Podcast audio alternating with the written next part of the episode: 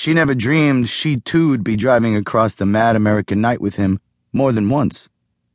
In the bar, I told Neal, For Christ's sakes, man, I know very well you didn't come to me only to want to become a writer. And after all, what do I really know about it except you've got to stick to it with the energy of a Benny addict?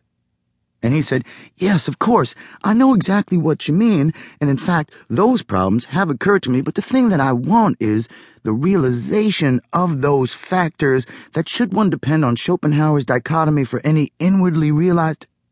And on and on in that way. Things I understood not a bit, and he himself didn't. And what I mean is, in those days, he really didn't know what he was talking about. That is to say, he was a young jail kid, all hung up on the wonderful possibilities of becoming a real intellectual. And he liked to talk in the tone and using the words, but in a jumbled way that he had heard real intellectuals talk. Although, mind you, he wasn't so naive as that in all other things.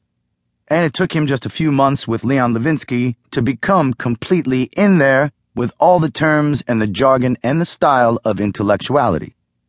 Nonetheless, I loved him for his madness, and we got drunk together in the Linden Bar behind my house. And I agreed that he could stay at my house till he found a job. And we, furthermore, agreed to go out west sometime. That was the winter of 1947. Shortly after meeting Neal, I began writing or painting my huge town and city. And I was about four chapters on when one night, when Neal ate supper at my house, and he already had a new parking lot job in New York, the Hotel New Yorker lot on 34th Street. He leaned over my shoulder as I typed rapidly away and said, Come on, man. Those girls won't wait. Make it fast. And I said, Hold on just a minute. I'll be right with you as soon as I finish this chapter. And I did. And it was one of the best chapters in the whole book. Then I dressed and off we flew to New York to meet some girls. As you know, to go from Ozone Park to New York takes an hour by elevated and subway and as we rode in the L over the rooftops of Brooklyn, we leaned on each other with fingers waving and yelled and talked excitedly, and I was beginning to get the bug like Neal. In all, what Neal was, simply, was tremendously excited with life.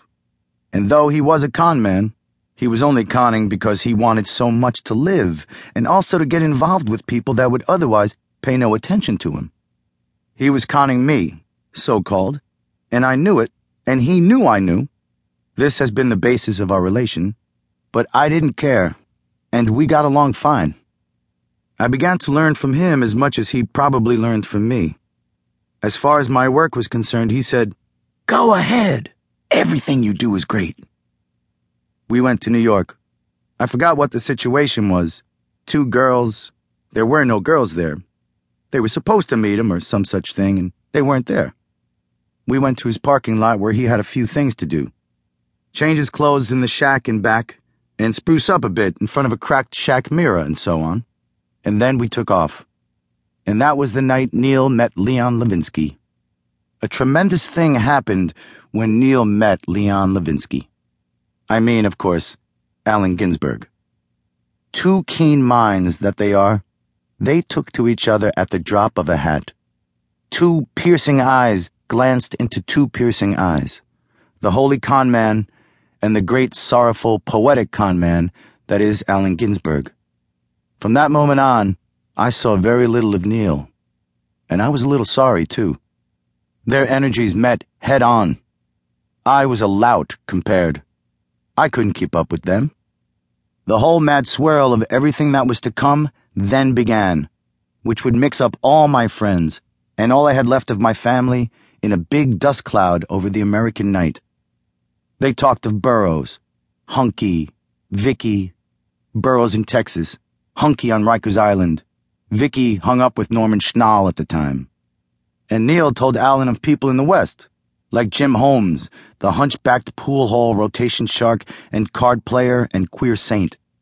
He told him of Bill Thompson, Al Hinkle, his boyhood buddies, his street buddies, they rushed down the street together, digging everything in the early way they had, which has later now become so much sadder and perceptive.